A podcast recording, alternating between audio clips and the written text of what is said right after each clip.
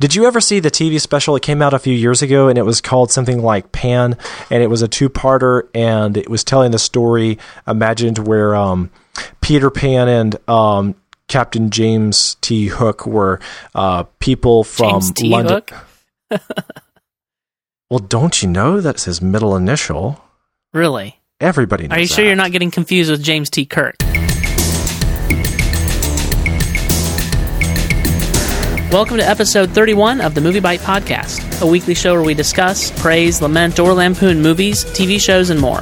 Today is Wednesday, February 13th, 2013. I'm your host, TJ, and I'm joined by my co host, the pirate captain, Joe Darnell.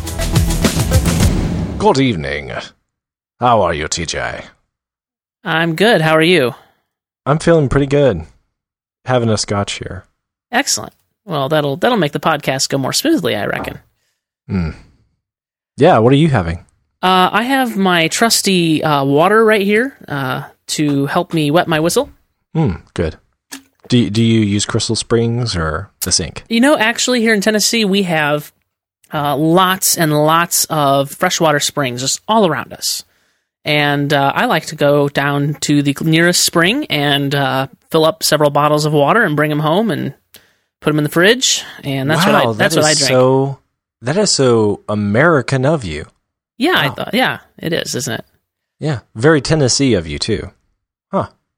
Deep in the heart of Tennessee. Yes. No, I enjoy it. I, I like. Uh, I'm I'm so spoiled. You may have noticed I often bring water if I come down to visit you. Yes. and uh, that's because I like my Tennessee spring water. I really do. Huh. So we're we're probably boring our people. They they came here to hear about films, not about water. And Tennessee and Powder Springs, Georgia. But our lives are the stuff that make up wonderful movies. Well, sure. I mean, yeah, we, you just got to go with that. We're just giving we're just giving the screenwriters that listen to our show great material. Yes, yeah, absolutely. I, I completely agree. All right, you ready to get started? Yeah, sure. Let's see what we got here. Uh, first thing in our show outline, I wanted to talk about Portal and Half Life films being developed by J.J. Abrams, and I'm so irritated because I just noticed a typo in my headline that I hadn't noticed before.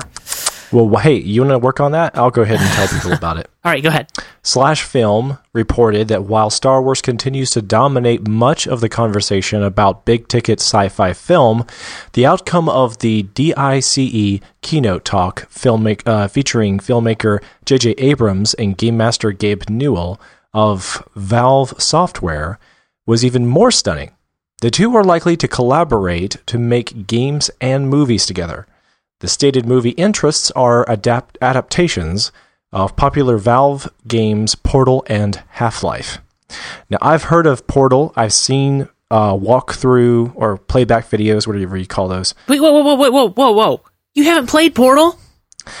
I, it- and it's not for not reading your review. Oh, you haven't played Portal? Oh my goodness! The next time I'm down there, you have to play Portal. I know it's in my bucket list. Oh, Portal is I just awesome. haven't got to it. Portal is okay. So I don't know much about Half Life. I think it's a little bit more of a first person shooter kind of game, a little more violent and, and that sort of thing. And that's fine. I, don't have a problem with that as far as that goes. I mean, obviously, I watch some pretty violent films. I'd be kind of a hypocrite if I did. I, it's just not really my thing. But Portal, on the other hand, Portal is set in the same universe as Half Life, I believe. I don't know. Like I said, I don't know as much about Half Life but um, it really doesn't have much to do with Half Life. It's it's a first person game, but y- essentially you shoot portals, uh, a red one and a, or a, an orange one and a blue one, and if you go through a blue one, you come out the orange one, and vice versa. So you could shoot a portal over here. And then you can shoot one in a place you can't get to, and you can go through it and, and that sort of thing. I mean, there's a lot more to it than that, but that's it, the essentials of Portal. It's a really fun. It's a puzzle game. It's really fun, you know. And there's and there's plot to it. In fact, I enjoyed Portal two a whole lot more than the first one, and that's not because the first one was bad. It's just that it was a much bigger and better game. Well, I believe it. Uh, from what I heard um, through Stu, one of our other guys, our other guests, he's a big Portal fan. Yeah, and he convinced me to download the um, the install software from the uh, the developers called Steam. Is it? yes. Uh, the you, uh, developers are yeah. Valve actually, and they they have an application called Steam Ah, in which Okay, you so- yeah. yeah. So yeah, you can portal the games down into Valve and play them off of your Mac or PC. So I got Valve when it was uh, or Steam when it was free, and it, it looked uh, it looked pretty good. It just I don't have the time but man, it looks really fun. I, you know, when my kids are a little, little older and I can kick back, you know, in the recliner and say, kids, here, play Portal for me. Let's see, well, let's see this action at play, you know, then that's probably what I'll end up doing. Yeah. Because until that they take an interest, I just can't excuse taking the time to uh, figure out those kinds of puzzles. To be honest, I'm no, I'm no good when it comes to puzzles. Eh, it's your loss, dude. It is. Well, the About interesting, is- yeah. go ahead. Well, the Well, I was just interesting thing say here is that uh, we're making a movie out of this thing. Or ap- apparently, Portal and Half Life, J.J. Abrams is uh, collaborating with Gabe Newell of, of Valve Software to make a movie. And it, it's interesting because Portal, especially, and I think Half Life 2, have pretty intricate and involved plots as far as the setup for why you're doing the things you do, uh, especially Portal 2. Um, and so it'll be interesting to see what they do with that. Uh, I, I I'll be fascinated. I'm not sure that it's good movie material, but I'll certainly be fascinated to see what uh, you know what happens. Huh, okay. Well, next up in the side items, we have the story that the legendary Star Wars makeup artist has passed away. Yeah, Um, this was sad news. I mean, this is the guy that's that's uh, behind uh, the makeup and, and the creation of Chewbacca. Uh, he had a lot to do with the creation of Yoda. Uh, I mean, he was uh, you know Stuart Freeborn. He was the makeup artist that had a lot so much to do with Star Wars, and uh, he passed away. I posted the link on Friday, so it was after last week's podcast. Uh, we didn't get a chance to talk about it, so. Uh, it is you know, noteworthy for film and the annals of film, but uh, thankfully he died an old man, and uh, he Oh, was sure. 98. Yeah, definitely. So- I'm not saying you know it was Yes. not, not unexpected or anything, but at the same time, you know, it's it's notable. Like this is the guy. Uh, I mean, what would the world be without Chewbacca? Right. and it's some of the best costume design Yeah, uh, unparalleled. to date. Yeah, Uh, you know, I mean, this is- you just can't pull that kind of thing off. this is before the age of CG, right? I mean, Yeah. he was creating things that we now do, like everybody does with CG, even George Lucas, uh, instead of doing it for real. And he does it. He did it, and he does it, or he did it for real. And uh, yeah, I mean, he's he's going to be missed. Yeah, and it said here on the link we have from The Guardian, he brought with him not only decades of experience, but boundless creative energy. Uh, that was a quote from Lucas, for what that's worth. His artistry and craftsmanship will live on forever in the uh, the characters he created. His Star Wars creatures may be reinterpreted in new films by new generations, but at their heart, they continue to be what Stuart created for the original films. I love that quote because it's like Spielberg. I mean, uh, Lucas is just uh, he's such a hypocrite. Yeah. but, but he's he's admitting that the you know these costumes can outdo his uh, his you know special effects and visual stuff. But yeah, there you go. I mean, Chewbacca is far more iconic than Jar Jar Binks any day. you think?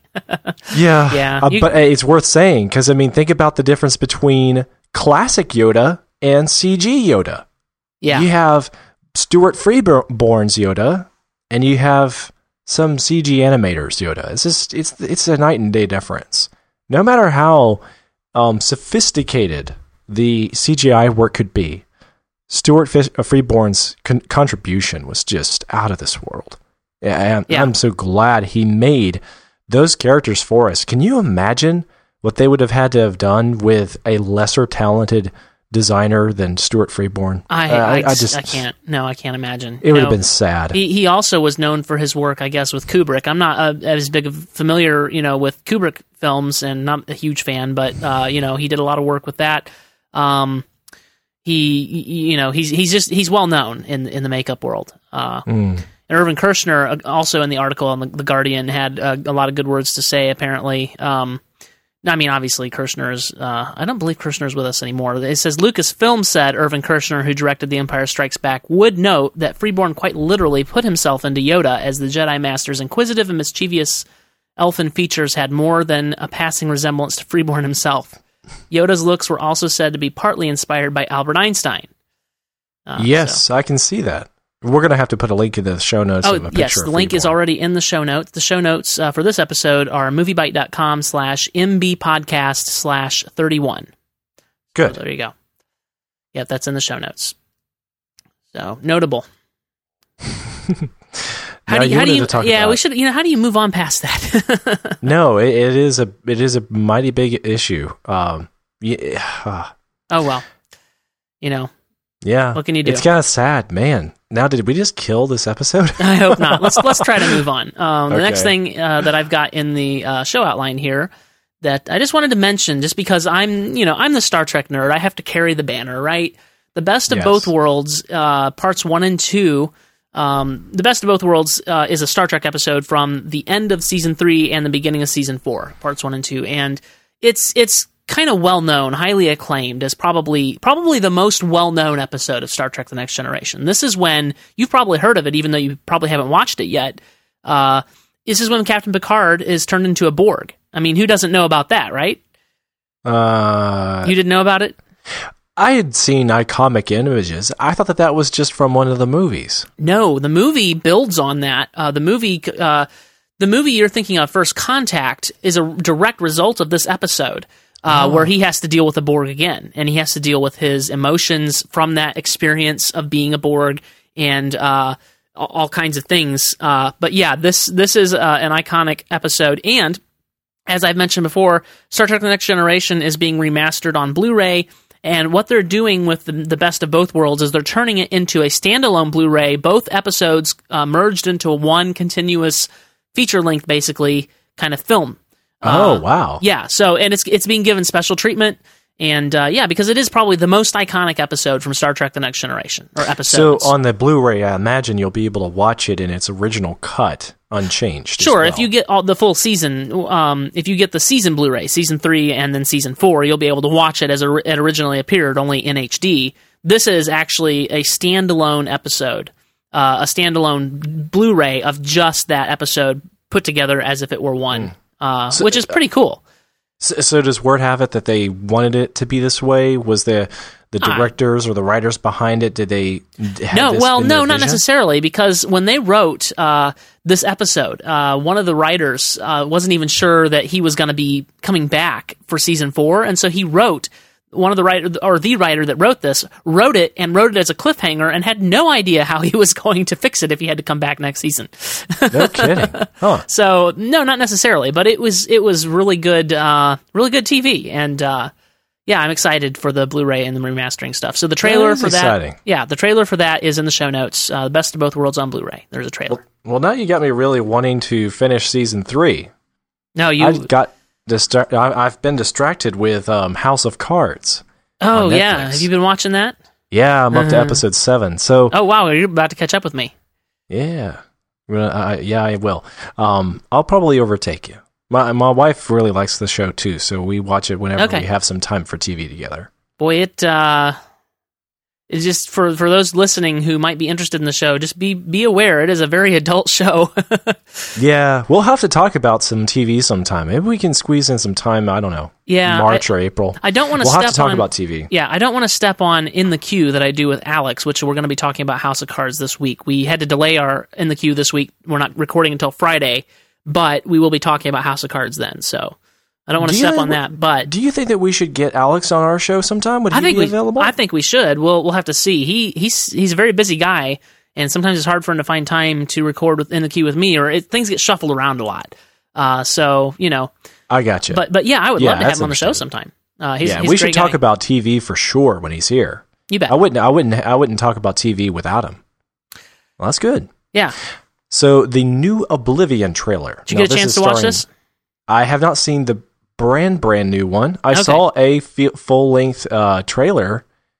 okay, so this is the funny thing. It's starring Tom Cruise. This is his big summer um, blockbuster smash sci-fi adventure film, right? And it's based on some sort of sci-fi story, I suppose, was a novel or something. Very geeky stuff. But, but the embed you put on our site, I love it.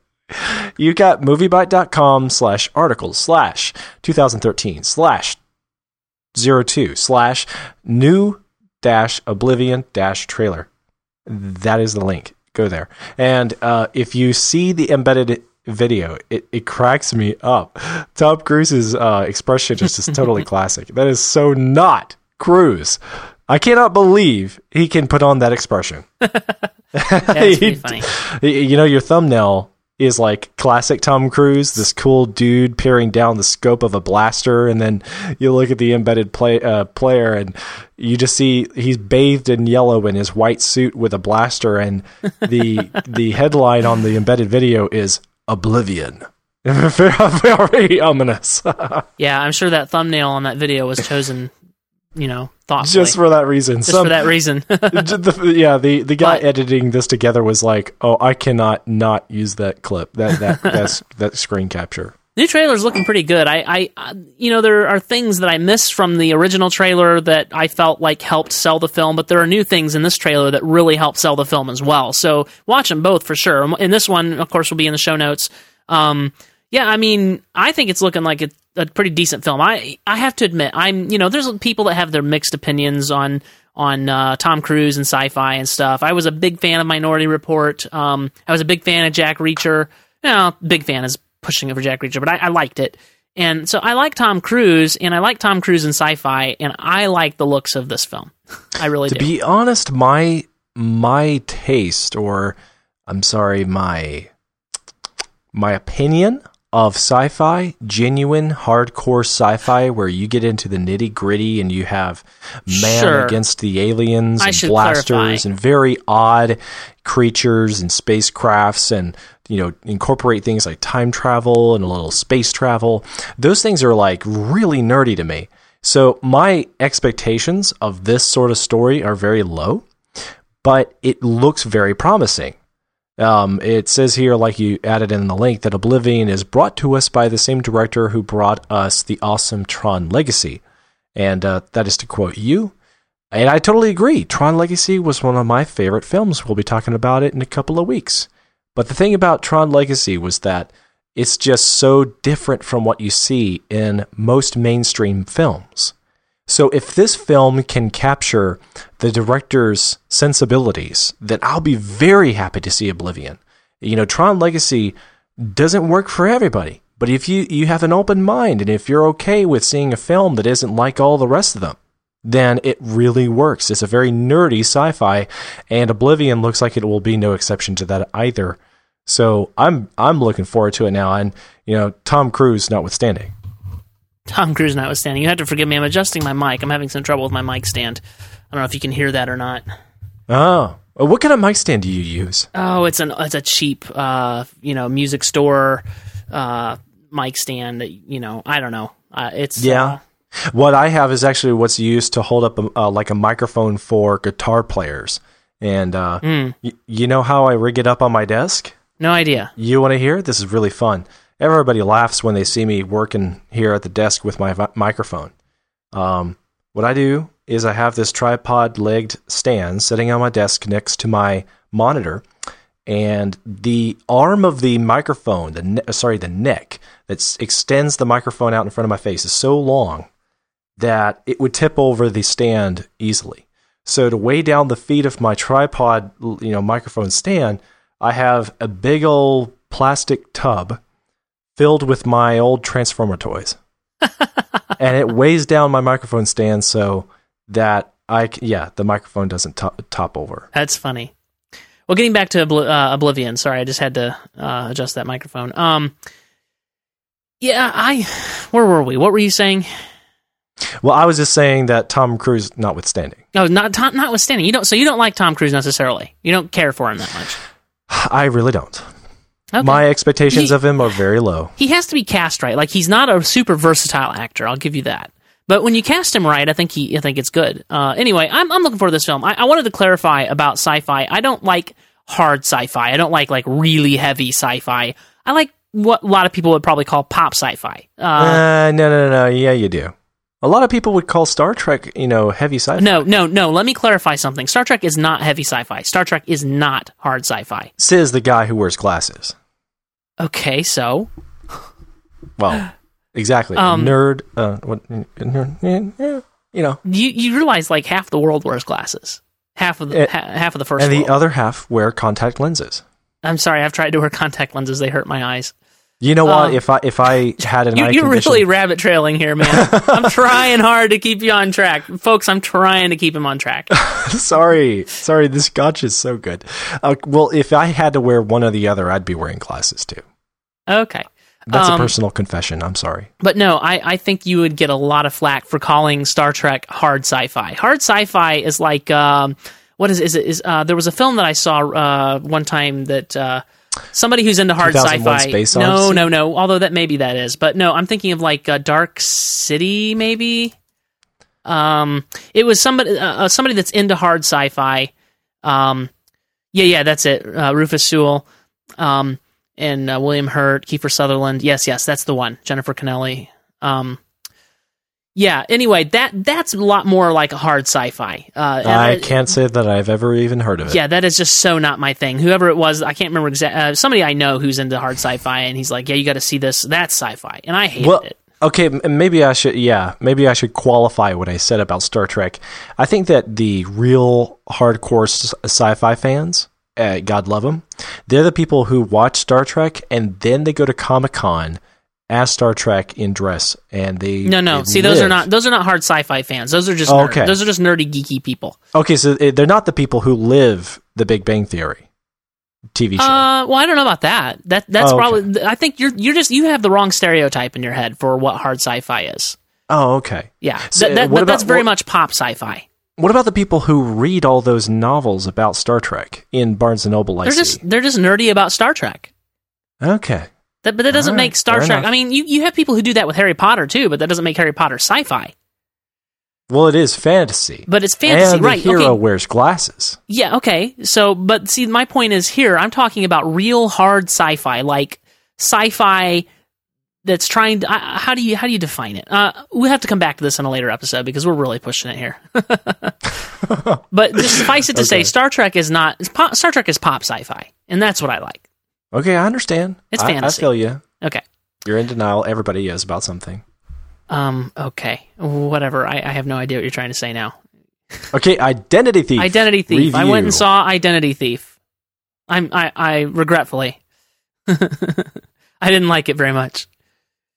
But, you know, it was one of I those was a little disappointed. I, I, based on your review, I really had high hopes for this film, and I was, well, you know, right.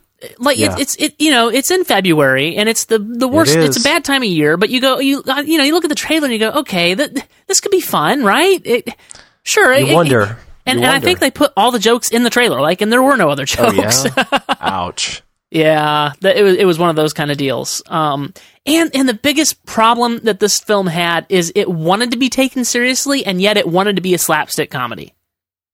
And well, something that seems self evident from your review was that the character of Diana, played by Melissa McCarthy, took over the film. Is that right? sure, and and I think I don't think anybody expected anything different. Yeah, but it just doesn't seem like there's any balance there. Um, what is his name? Uh, Sandy Patterson, played by Jason Bateman. Yeah.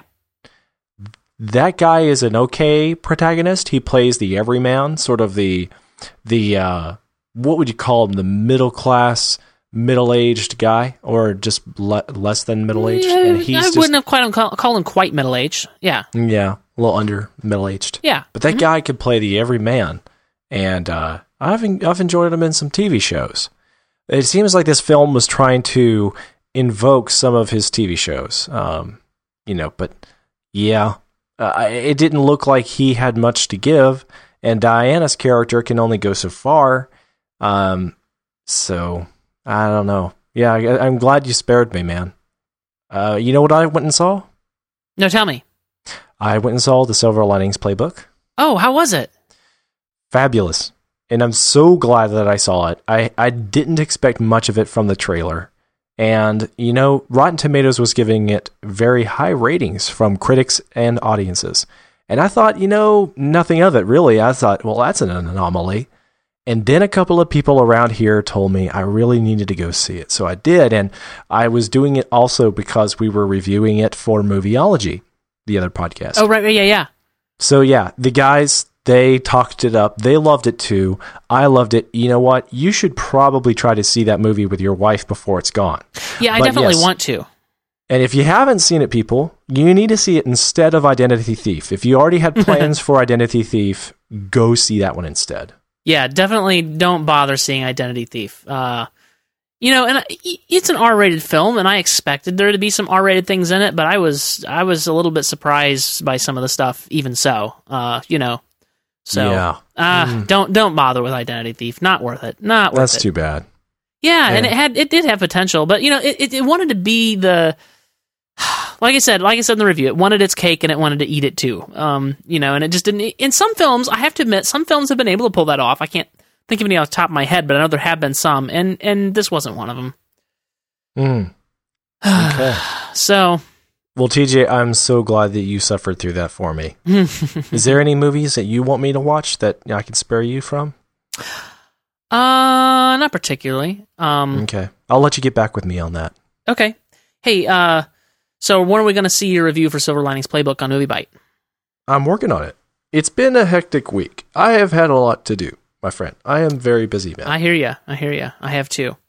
Uh, by the way, you mentioned uh, Movieology episode three. I'm putting that in the show notes. Uh, that just came out this week. Uh, Eric and Michael did talk about Silver Linings Playbook, so that's worth uh, taking a listen to.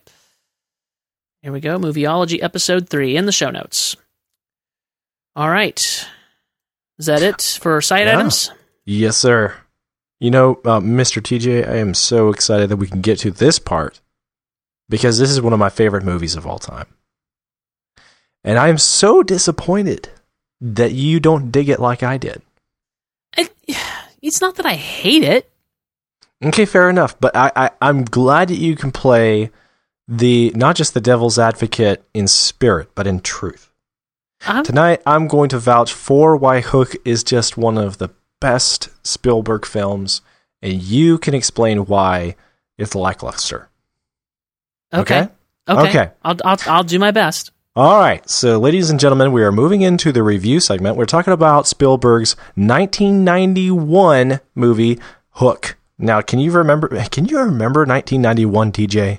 I kind of do. Let's see. I would have been nine. I would have been six or seven, but I, probably six.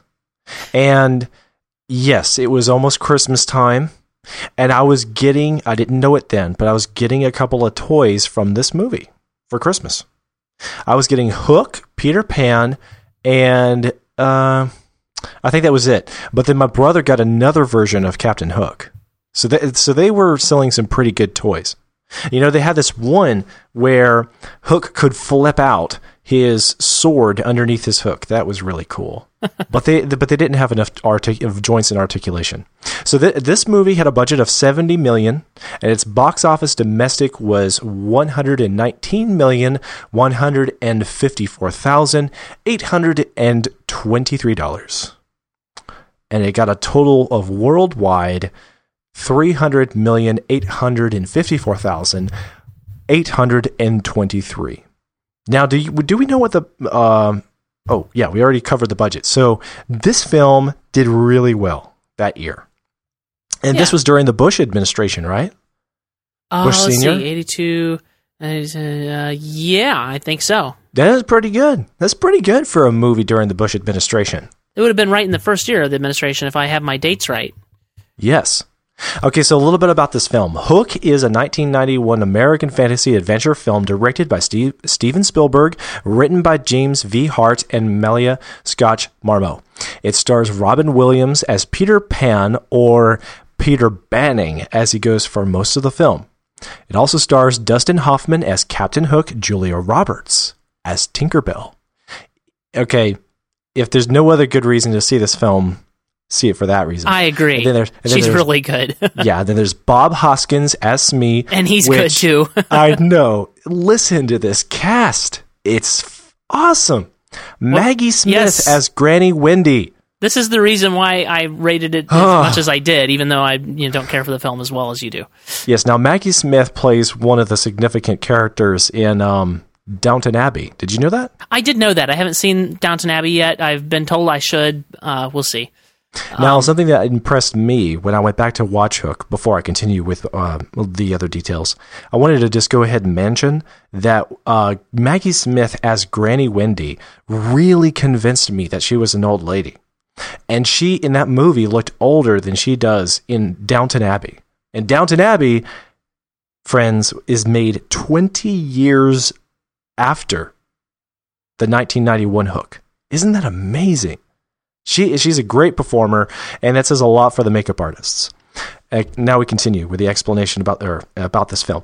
The film acts as a sequel to J.M. Barrie's 1911 novel Peter and Wendy, focusing on a grown-up Peter Pan who has forgotten his childhood. Now, not many people knew that, did they? Aha! Uh-huh. So see, that's why you listen to our show. So that we can tell you cool things like this wasn't conceived in Hollywood. This came from a novel.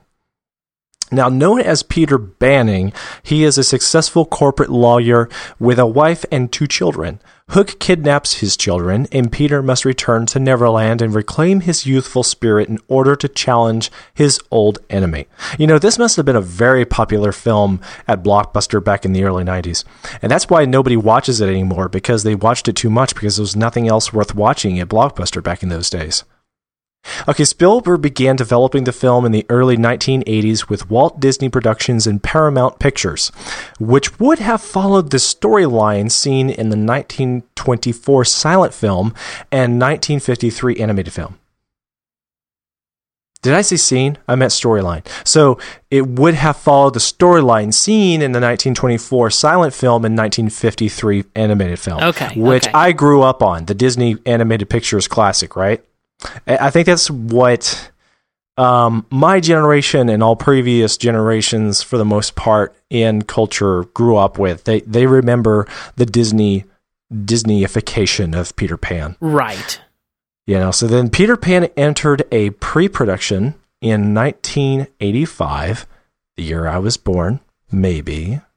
But Spielberg, uh, he abandoned the project in 1985, and James V. Hart developed the script with director Nick Castle and TriStar Pictures before Spielberg decided to direct the night, uh, direct the film in 1989. Hook was shot entirely on sound stages at Sony Picture Studios in Culver City, California. Although receiving negative reviews by critics at the time of its release, it was a success with audiences grossing over 30 million worldwide and was nominated for multiple categories at the, the 64th Academy Awards. It also spawned merchandise, including video games, action figures, which I some of those I still have, and comic book adaptations. Yeah, and, and this is the interesting thing too, right? I mean, uh, Rotten Tomatoes shows the critics at twenty nine percent. I mean, it's really low, right? But the the audience is at seventy two percent. So the audience really loved this film. Well, not really loved it, but yes, gave well, it a lot but, more. But credence. comparatively, I mean, that's a huge gap. It is, but that's pretty common. You know, we see that all the time, well, and it's really it, irking, isn't it? I, I, don't know if it's pretty common, but it, it, we do see it, and it's. I just find it fascinating. What was the disconnect there? Why did why did the audience love it and critics hate it so much? And I think this film probably tapped into a little bit of that. Uh, I don't know if you say the kid in in the in in you, or maybe there's a little bit of nostalgia there or something. It's it's kinda, high on the nostalgia. Yeah, yeah. That's you know kind of one of my uh, I think flawed failures of this film is how I would kind of rate that. But th- you know, we'll get to that. Um. Yeah, and yeah, there, yeah. So, I have some more thoughts I had on there too. Okay, so mm. um, the storyline though, th- this is what's interesting about Hook. Um, it's Peter Pan, but it's not Peter Pan, right?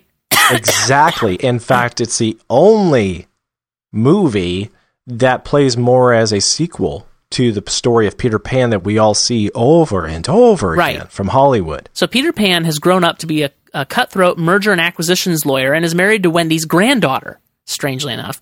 Captain Hook, played by Dustin Hoffman, kidnaps his children and, and Peter return his children and Peter returns to Neverland with Tinkerbell, played by Julia Roberts. With the help of her and the Lost Boys, he must remember how to be Peter Pan again in order to save his children by battling with Captain Hook once mm. again. So that's the storyline here. So it's not the Peter Pan story. It's what if Peter Pan grew up? You know, and what? Okay, let's start here. What did you like about this film, Joseph Darnell? Ah, oh, shoot. Well, uh, there are so many reasons, TJ, to like this film that it saddens me that you, one of my kindred spirits in life, cannot appreciate the grandeur of Neverland. I don't know if I'd say I can't appreciate it. and it. the pirates and the the the majestic quality of most all of the effects of the places of the dialogue and of the character of Wendy. Can- it can brings you- me back to my childhood. Can you help me here? Can you give me an example of dialogue that was clever in this film? Because that was one of the things that I didn't like about it. There was no clever dialogue in this film. Okay, okay. Well, I'll grant you that there are many lines in this movie that, in and of themselves, they're cheesy, but their delivery really carries them. Well, Um, yeah, I mean, that's, a good actor can take bad lines and make them Ex- okay. right? But see, that's Uh, but the that does not make them good lines. I mean, that's what I feel like Robert, Robert. Williams is doing here. Is is he's delivering bad lines in a way that you can kind of kind of live with. Oh, okay. Well, uh, okay. I think you just hit the nail on the head for a lot of the people who dislike this film. See, I think a lot of people really enjoy the story of Peter Pan because they enjoy the character of Peter Pan. But we see so little of the character of Peter Pan. What we see is Robin Williams per- portraying Peter Pan, and that's only for a very small part of the last part of the film. The rest of the movie, Robin Williams is playing Peter Banning, this stodgy old businessman, this lawyer who's awkward with words. And Which- you know what? You would never even think that Robin Williams would be Peter Pan. And it's worse when Peter Pan isn't behaving like Peter Pan. See, so I uh, can I- I- totally understand why you would perceive that his lines as the central character are very poor indeed. I, I have to stop you here though too and say, well, isn't it a contradiction? It's just weird contradiction that a lawyer would not be good with words. It was so weird. Like, well, how could he be a lawyer? It's not even possible. You're right, and that, that's probably it has a lot to do with the early '90s, right? I think that this film um, suffers from being high on the style and low on the substance. Agreed. The substance and the substance that it has hardly ever comes from the from the character of Peter Banning, Peter Pan. It usually comes from Wendy or even Hook, maybe um, the Right. kids or you know the all these other side characters like Tink. And it's yeah, you're right. It's frustrating that you don't get the substance from the central character.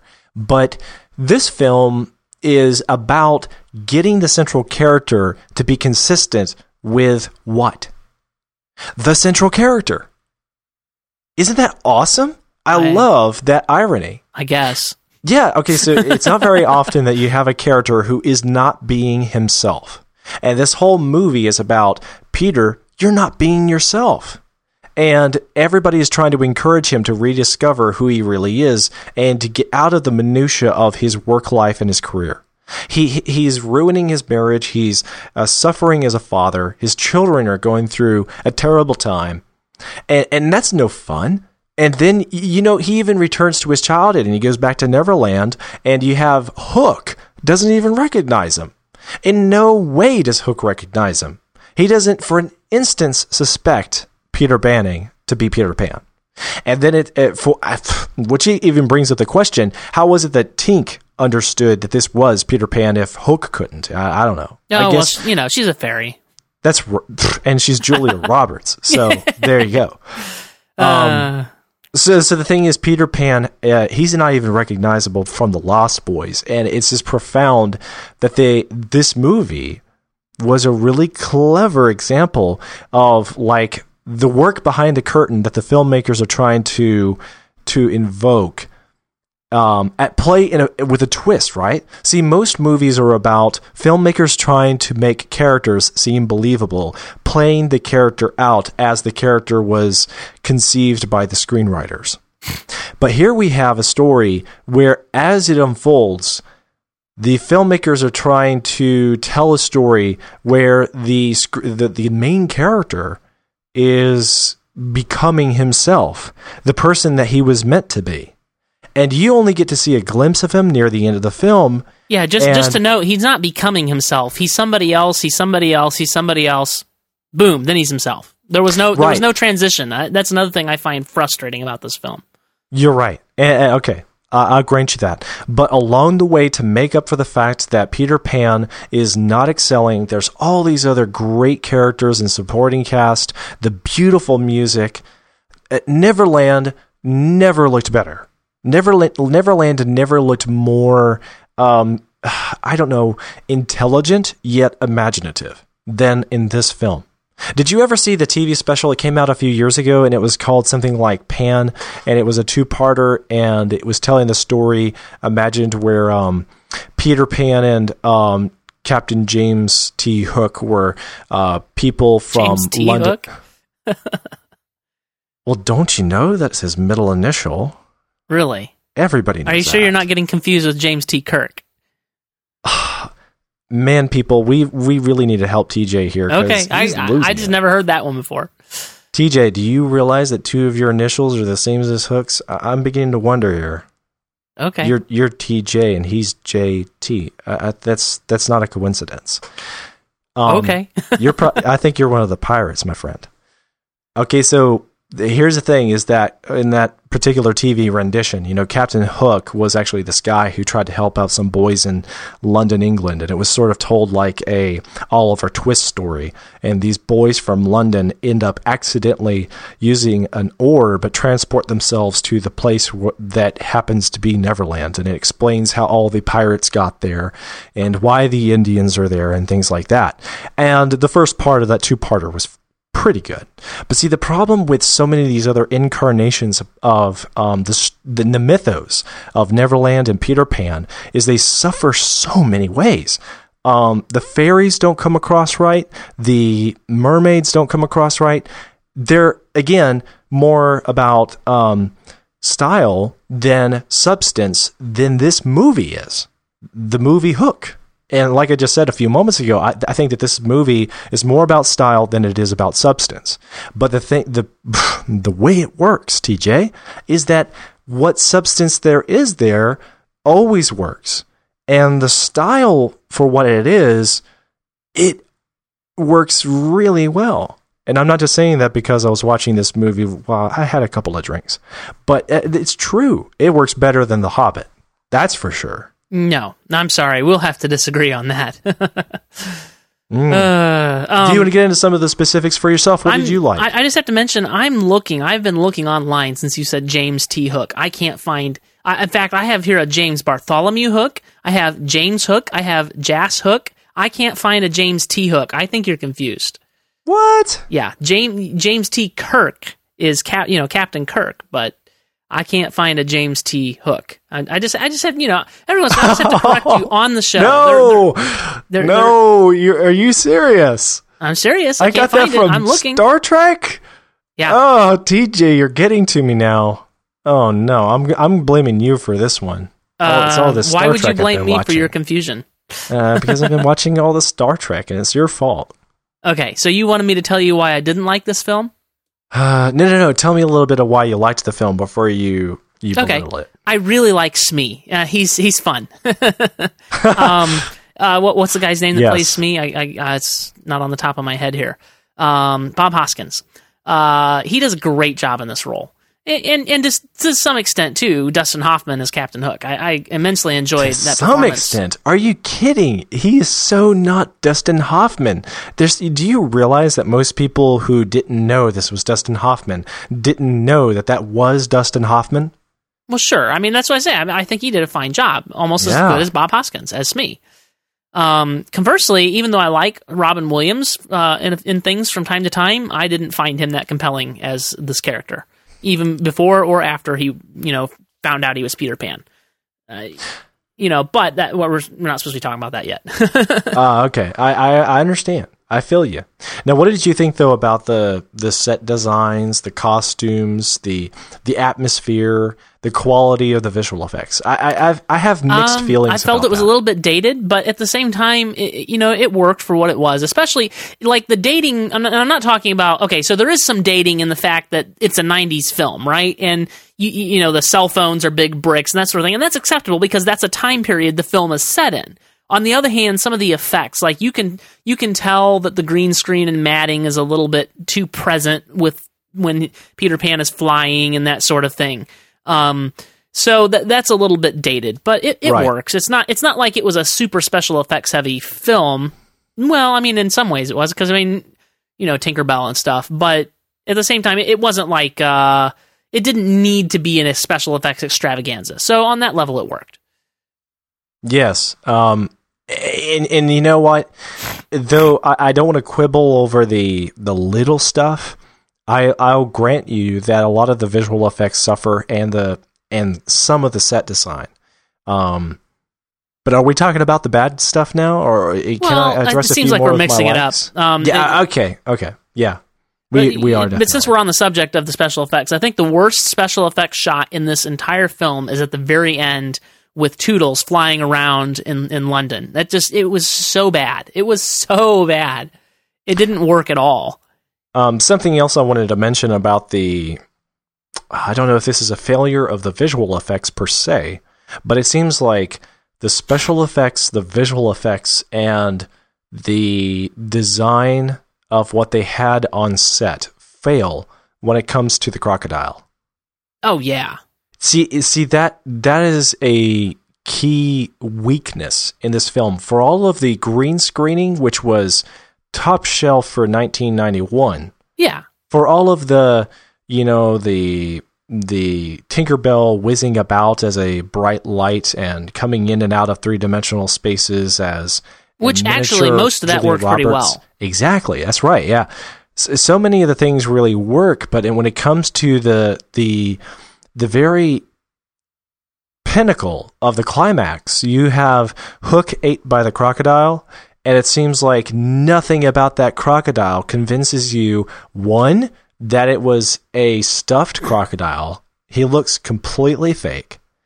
Uh, two that somehow he could eat Hook after the fact that he was stuffed. Three that i i there's any sense of life left in it.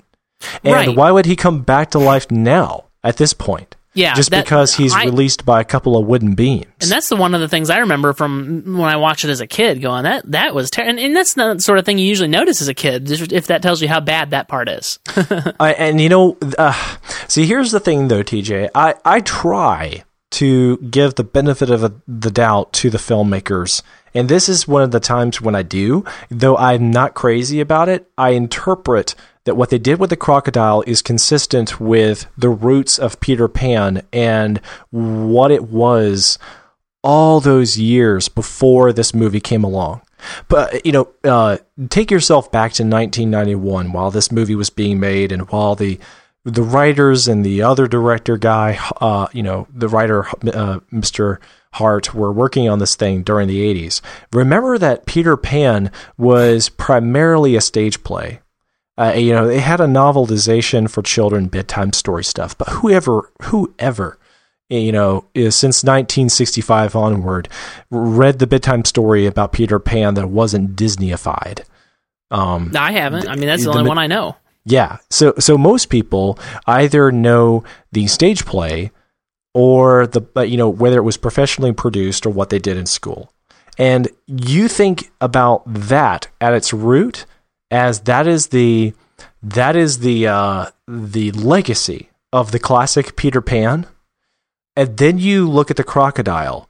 It almost makes sense. To me, I perceive it that the crocodile is a leftover from the stage play that he is as good as it gets for the legacy that was Peter Pan as a musical or a Broadway a Broadway play. You've you've lost me, dude. I don't understand what you're trying to say. I, what I'm trying to say is that oftentimes movies use um, design or uh, some element to hearken to the roots of the story as it was adapted before the time of the movie. Okay.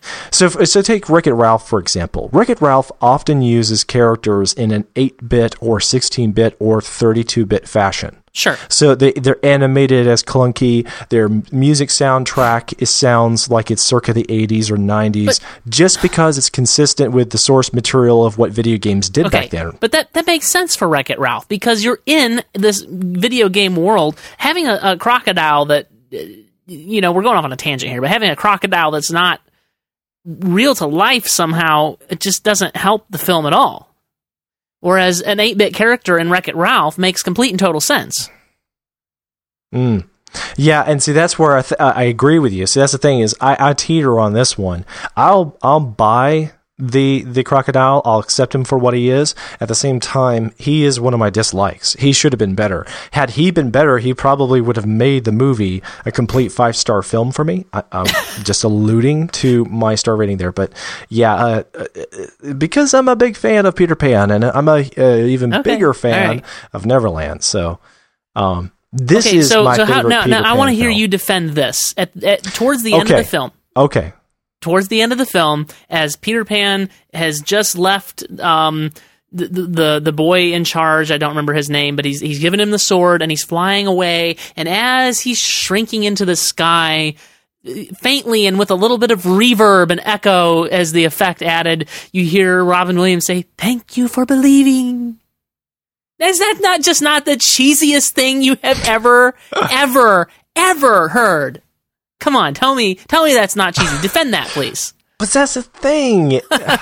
TJ, think about it here. Come on, you're being too hard on this. No, this I'm not. That's story. that's the worst line ever written in the history of filmmaking. Oh n- no! Come yes, on. yes, it okay, uh, is. okay, back up, TJ. have you seen the live action version of the Peter Pan story as it was in its I've, classic? I've tried to scrub it, from my memory.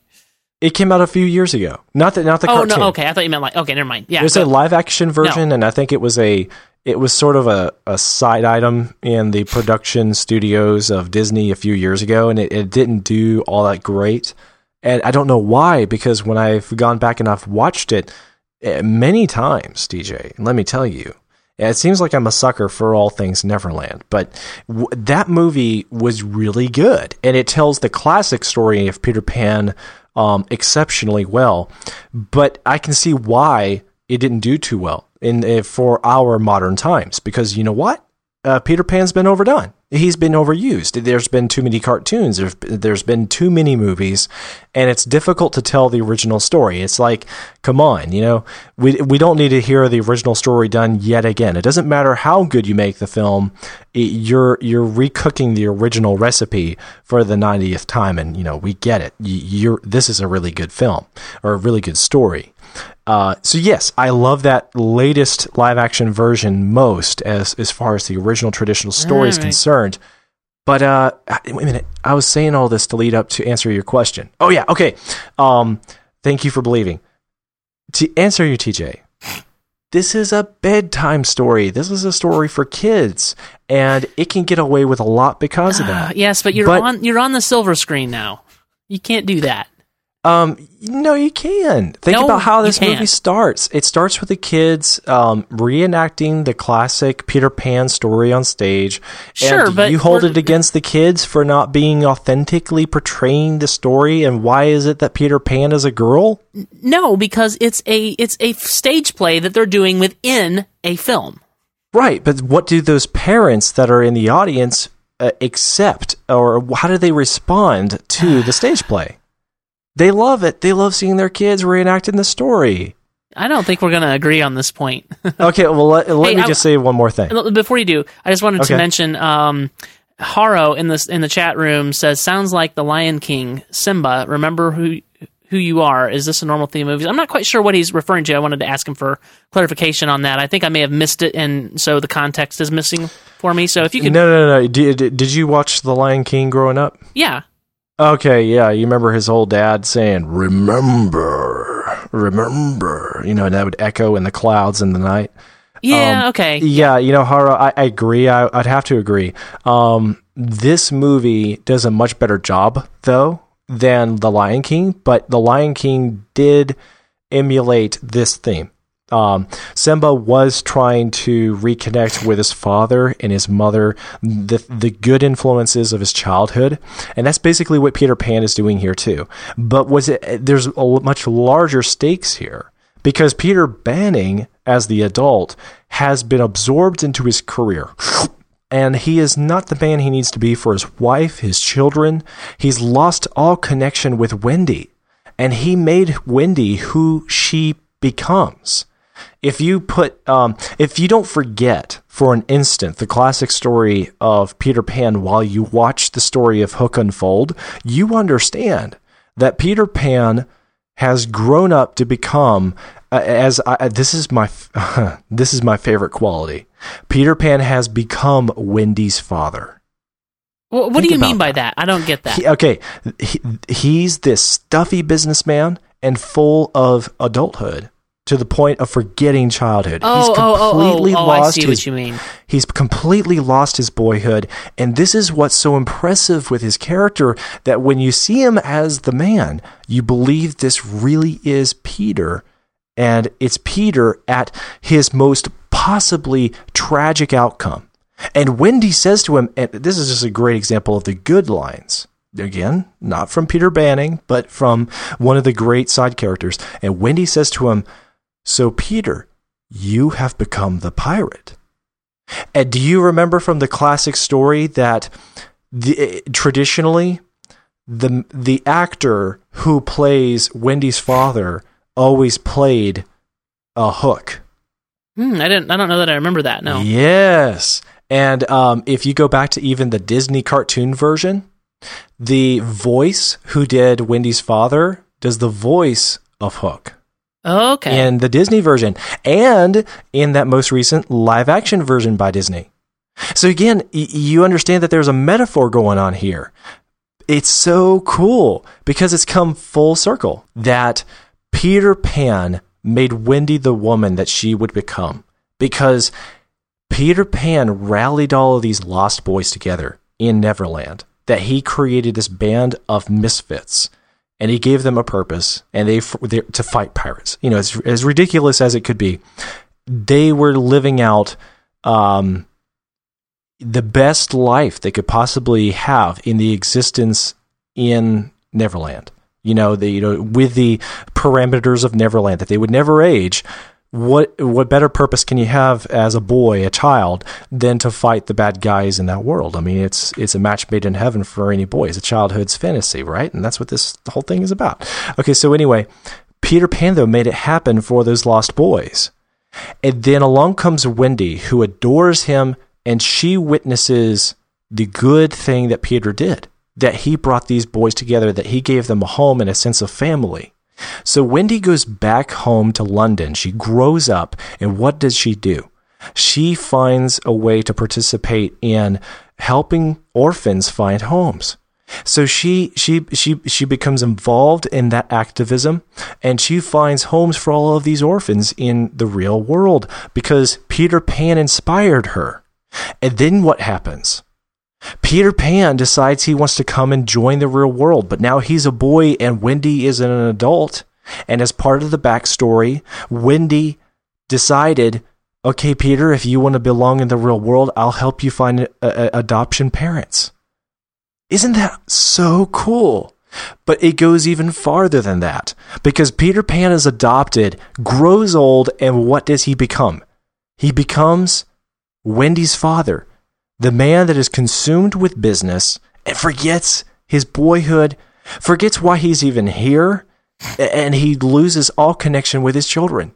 So while his character may not be the most interesting in this film because he is a stumbling blockhead, he is just a bad businessman, uh, you know, and a poor father and husband.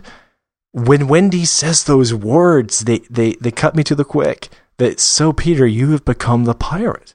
Th- There's all this poetic, um, childlike story going on from the, you know throughout the film. That, that's why I love this thing because Okay. to me it, it's it, it greatly harkens to the legacy of Peter Pan and it amplifies it. All right, I'll take your word for it. I, you know, I'm not quite there. I, I think there's too much cheese in this movie to be thoroughly enjoyed. Mm. Okay, well, you know, now we're digging into the dislikes. You want to talk about the dislikes? I had specific likes. All right. Maybe I should write a review about this so I can give them in detail. But you Yeah, know, I'd understand like if it. we need to move on. Uh, you know, I've already been talking about my dislikes mostly. Um, you know, R- Rufio, what I, he's kind of a bit of a one-note character. Like, Oh, ugh, tell me about it. horrible. You want to talk about Rufio? Okay, I. I've detailed my thoughts about him. I've been mulling over Rufio since 1991, and let me tell you, friends, I really despise Rufio. So here's here's why. Dante Basco, the actor, never interested me.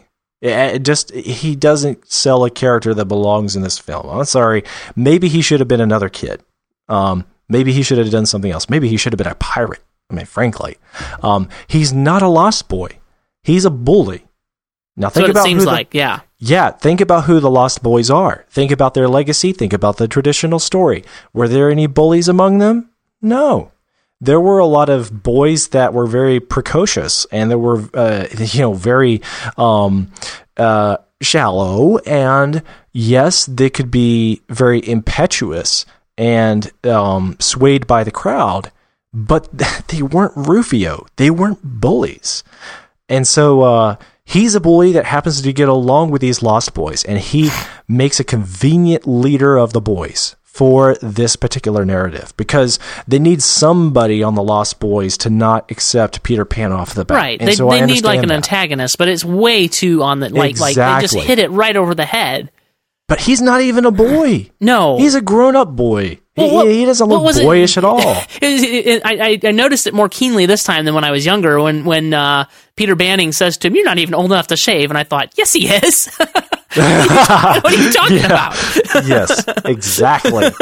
And he's not a, he's not a part of the traditional story. Who ever heard of Rufio?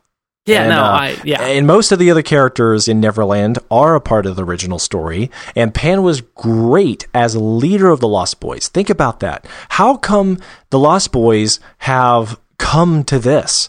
Why, why did they accept Rufio as their leader when, in the first place, the reason they are a band of misfit boys that work so well together is because of Pan? And Rufio has been their leader for who knows how many years? And so, how is it that the Lost Boys have lasted this long without Pan? I, I find that disbelievable. yeah, and no, surely by this weird. point, Hook would have outsmarted them without it's weird. Pan. Yeah. Yeah. All right, so Joe, I've gotten you to agree to maybe sixty to seventy percent of my dislikes. How is it that you rate this film so much higher than I do? Uh, okay, well, let's run through a few of the other things. I'll just I'll just name off some of my other favorite uh, points. I think that Wendy's character is awesome. I think I think Yeah, she is well, I mean, come on, this is Maggie granny. yeah, She's, of course, she's gonna be awesome. This this is uh, this is um. Oh no, words are failing me. Uh, d- d- Harry Potter's teacher. Come on. Oh yeah, I forgot about that. But she did better as Wendy than she did as that woman with uh, McGonagall. you know Professor witch, McGonagall. This is. Professor McGonagall we're talking about. here. Yes, yes. But even so, she did better as Wendy. Um, and her lines were generally better, and her presence was better. She has a, a meaningful connection with every character around her. I don't- You I don't know if I agree that this legacy better. that she has um, from her whole life as Wendy. I don't. I don't know if I would agree that sh- Maggie Smith did better here than she did as, as McGonagall, but she did okay. I didn't have any problem Okay. with her. Okay. And then uh, to back up to one of your earlier dislikes, I think the screenplay is brilliant. No, when I say that, okay, when I say the screenplay, I, I think that the screenplay is brilliant because it makes a film that's mostly about style Yeah, I- really I, work. I, I think the idea of the screenplay is brilliant. I think that the screenplay is terrible, and, and the execution is not that great. Well, think about this. Think about this, TJ. Which is better, this story or the traditional story of Peter Pan? Which is more effective? Oh, this one for sure, no doubt. And like I said, the idea of it, yes, I agree. I like it. Yeah. which is why you know I give the film a little bit of a pass. I don't I don't say you shouldn't watch it or anything. I just think that it it's not one of Spielberg's better works. Oh, oh, okay, people, uh, uh, you know, tune TJ out for just a second. Listen, one of the great reasons for why I, I, I think that this screenplay is just brilliant is not just the lines from Smee, but okay, here's one of the lines from Smee that I noted. Let's give a big hand because he's only got one. Yeah, no, Isn't I, I, I've already said I awesome? like Smee, and I You're love. I talking love about Hook, right? okay, yeah, and I'll give you that one. There, I think any of the clever lines in this film were given to Smee, Okay. and there were only like one or two. Okay. Well, then, okay. Another like is that Dustin Hoffman outdoes all others as Hook. He demonstrates one of the very best performances, I think, of any villain, and especially any. Uh, you know, if if you want to quibble over the specifics, uh, let me clar- uh, you know, qualify that. If uh, I can't say that he's one of the very best examples of villains in movies, then let me at least say he's one of the very best examples of fairy tale, fantasy, children's book story villains brought to the screen. He's probably the best in that category. And so that's why, I mean, that's one reason why, you know, this film is great. He is intense, dramatic, humorous, eccentric, and desperately wicked. I mean, this guy, you really perceive that he is he's dangerous to the boys, to the lost boys, and to Peter Yeah. and his kids. And then we see the men and women of all ages. This is another point. Uh, we see all these men and women of all ages, stages of life, walking the line of either pirate or child at heart throughout the film. You know, there's um, there's P- uh, Mrs. Banning. There's the children. You see um, uh, uh, the male and female pirates, to, so to speak, and you perceive right from wrong. Right? Either if you're if you're the if you're one of the bad, you're even if you're not pirate in name, you are a pirate. Um, whether you belong in London, England, or if you're up in Neverland, if you're one of the bad, you're one of the pirates at heart. And then if you're one of the good, you're one of the children at heart. And you know, grant you, I- I'm not exactly uh, psyched about the, the ramifications of that that metaphor blown to great proportions. But I think that it works really well, and it's very illustrative, and it, it tells the theme of uh, the classic Peter Pan more effectively. That you know, Wendy's father was, you know, Hook. You know, there you go. And then another thing I just love is I think that all the sets, the costumes, the props in this film are amazing, minus the crocodile. And then uh, the fairies. Okay, TJ, think about this. Have you seen a better example of fairies? Uh, I don't know. I can't think, of any. th- think about this. Usually they're very ethereal. They may not even talk in English. They look very uh, cold and distant, or they're like old sages of the land and nature, Yeah, and they're true. above Yeah. mankind. No, I think I agree with you. I think I agree with they're, you. they're very distant creatures, and I dislike that. I like a humanized fairy. I mean, like, think about it. Your favorite droid of all time is probably R2D2. Um, Yeah. One of your top 10 has got to be C3PO. And there's a reason for that. They're humanized. And then the more clever way that they can humanize a, a very uh, unusual being, the better. So, for instance, even the cave troll in the Fellowship of the Ring, right? Let's take another crazy example of this, uh, but this will prove my point. The cave troll, um, remember uh, Boromir saying, they have a cave troll, you know, and Yes. when they were down in uh, the caverns uh, where the dwarves had built and dwarves had died and orcs were attacking the Fellowship. Remember that that orc seemed to have a persona that he he you actually appreciated that he had been um in bondage and slavery to these orcs and probably sorely mistreated. And then here he was forced to fight the fellowship and it was just agony for him. He, he's fighting the fellowship not because he wants to or because he's a natural born villain, but because this is his lot in life. This is what he, he's been stuck with. And so when you see that orc for that short period of time duking it out with the hobbits and the you know the rest of them, even though you know he has got to go. He has got to go because he is in the way of the fellowship and we care more about them than some cave troll. We know, you know what? He kind of tugs, uh, tugs on the heartstrings. You know, Okay. he, he nearly killed Frodo, but at the same time, this CG character, this unusual, fantastic being, we connect to because he has human-like emotion. All right, so And where, that- where are you but- going with this? So for that reason, Tink is amazing because Tink is as human as it gets. Yeah. And Spielberg decided, you know what? Fairies need to feel very human. And so that you can connect with Tink and that you can appreciate that she has this um, heartfelt relationship with Peter Banning, even though he has grown up and lost all sense of his, his persona as Peter Pan. Yeah, I'll, I'll definitely give you that. And I think that's one of the better parts of this film is Julia Roberts as Tink, and not just Julia Roberts as Tink, but because I remember even with like with the Disney version, the whole thing with Tinkerbell not being able to talk, I never really liked Tinkerbell before because she wasn't very human. You couldn't connect with her at all. And you know, this uh, Julia Roberts as Tinkerbell certainly is. Uh, you can connect much more with her as the audience. I, I completely agree. Uh, Hey. But, but think about this in contrast, real quick, TJ. Before you, uh, you know, I'll, I'll, you go ahead and say what you want in a second. Um, but think about that in contrast to most movies involving fantasy and fairies, and it's hard to come by this sort of characterization of fant- uh, of fairies. I think that more often than not, they get it wrong. And so it's it's it's so gratifying to see an example where they got it so right. Yeah, no, I agree. Okay, go All ahead. right. What were we going to say? Who to, to, tie this back into last week's episode talking about Star Wars? Who do you suppose had a cameo in this film that you would not necessarily know? I'll bet nobody listening to this knows. I so, which know. Star Wars film? The first one and the second one and the third oh, one. really? Yes, this person was in all three of the original Star Wars films. Okay, he's probably She. She. She. Ooh. Okay, I was gonna say it was the guy who was um, R2D2 and um, No, you're way Ewok. off. because it, you know there was a midget that played R2D2 and he Yep. also played some of the Ewoks and other characters like Jawas. Mm-hmm. Um, I was gonna say he may have been Cam- somebody. now remember a cameo. You'd have to be looking hard to see this person in Hook. Okay, so it's not like not as an extra one of the people in the crowd, but as a cameo, just making an appearance in passing. In passing, seen on screen once. In the okay, hmm, it's it's probably got to be Carrie Fisher. It is. Are you serious? I'm serious. Why? Why was she in this movie? I have no idea. And the only thing that I know is uh, woman. Is, she's credited as woman kissing on bridge. Are you serious? I am. I'm completely and Carrie- totally serious.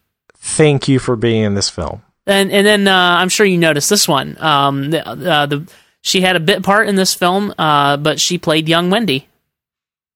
Who who who who was that? Young Wendy. Young Wendy.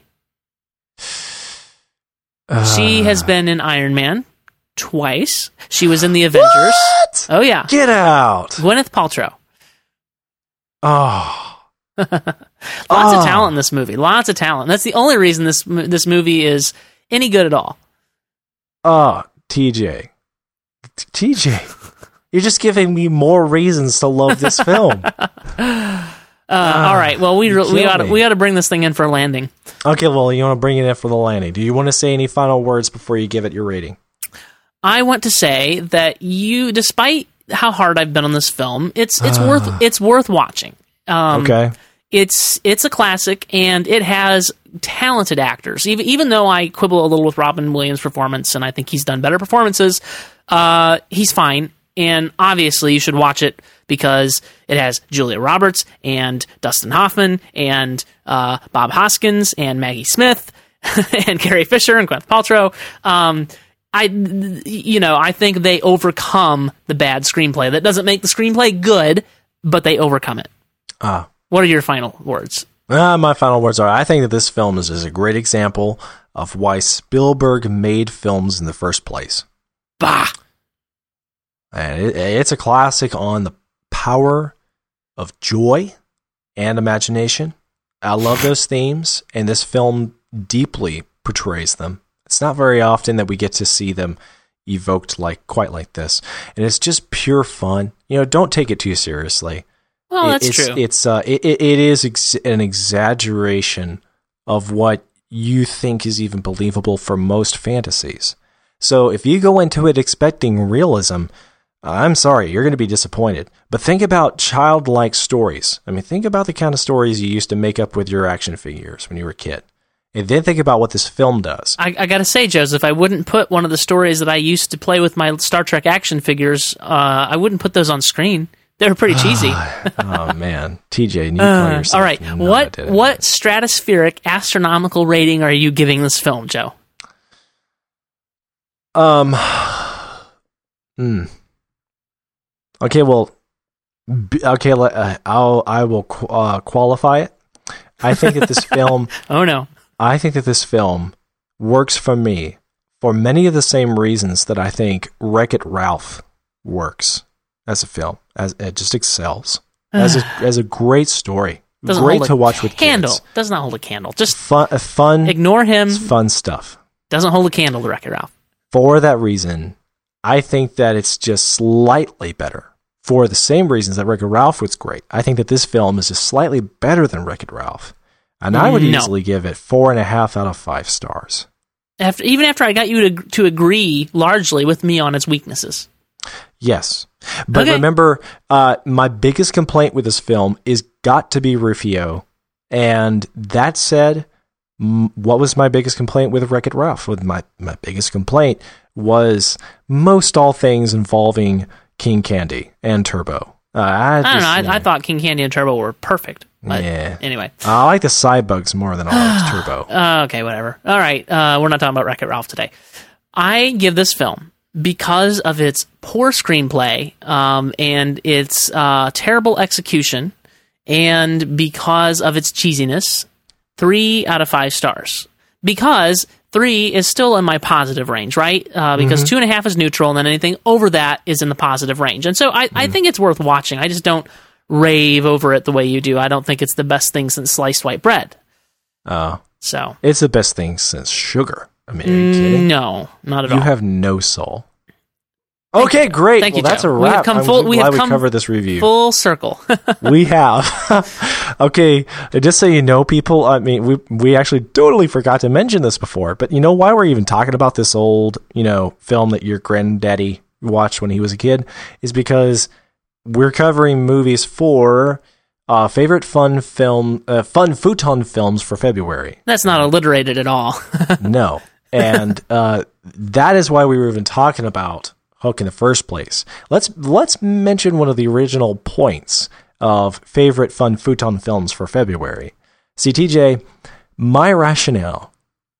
Okay, TJ, I just want to know that I'm look. I want you to know I'm looking at your picture in the Skype chat as I speak to you. Oh And no. This is this is heart to heart. Okay, TJ, the reason that we are talking about Hook today is because we are thinking and contemplating on our favorite films, not the films that are best for all time per se, but those films that really tapped us. And so that is why I, I just insisted that we cover this film. Um, it meant something to you, yes, Joe. it meant something to me. So, so now of- now we uh, know what's wrong with Joe. Yes. So from all of me to all of you friends out there listening, now you understand me better. All right. Well, there you go. Now now we understand why Joe's heart is so black. uh, no, I- like I said, the film is, is fine. Says so, the pot. speaking of favorite fun futon films for February, uh, we are going to be discussing the Back to the Future trilogy next week. I imagine we'll focus mostly on the first Back to the Future, which I think we can all agree is probably the best, although I like part two just as well. Part three kind of fell off the truck a little bit, but, you know, we're going to talk about it. So, I'm going to watch, I'm going to attempt to watch all three films again before we see the, or before we uh, have next week's podcast. So, It's gonna be it's gonna be uh, quite the week. yeah, Wow. well, I mean, you know, Yeah. And, and you know what I have to do before we come to next week? oh, what do you have to do? I have a Star Wars marathon going on, my friend. Oh, and yeah, okay. Yeah. This Saturday, I already have all the Saturday booked from 9 a.m. In the morning, But you probably know Back to the Future well enough. Like like 11 at night. like I I could I could probably talk about Back to the Future without watching it again if I wanted to because I've seen these movies so many times. And these films uh, I'm going to like much better than Hook. Ah, yeah, sure. Hey, by the way, which is your least favorite? Number 3 by far. Uh, uh, ah, uh, see, people, that's very telling. See? That's what I'm talking about. Now whether now whether 1 is better than 2 or 2 is better than 1, I it's it's hard for me to say. I think 1 is probably better maybe, but I like them both. Hmm. Well, we don't we don't need to even listen to your opinion in next week's episode. Well, you don't tell me we're going to be having a fight next week again. no, no, we're gonna get along swimmingly. Okay. What are you saying? I, I'm I'm confused. I'm completely confused. all right, all right. You can uh, find the show notes for this episode at moviebyte.com slash mbpodcast slash 31 because this is our 31st episode. Uh, if you want to follow Joe on Twitter uh, and anywhere else on the internet, Joe, how can they do? How can people do that? They can find me on Twitter. My handle is at Joseph Darnell. And if you want to find me on Facebook, go to josephdarnell.com. And if you want to catch up with me in the blogosphere, because that's another little dimension I go to every now and then, uh, my site is jivingjackalope.com. And I, I'm not keeping it up as much as I would like, but I'm doing my best, people. I'm a very busy guy.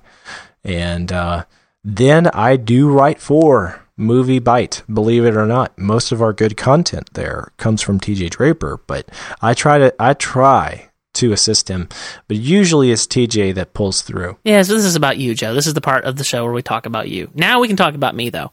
Uh, you can follow me. I, that was that was just a, I was just trying to give you a great segue, TJ. Okay, Come well, on. we can talk about me now. You can find me on Twitter. My handle is TJ Draper Pro. Uh, and that is my preferred social network. But uh, most of our action happens at MovieByte, uh, at Facebook for MovieByte, and so you can find me on Facebook too, facebook.com slash TJ Draper.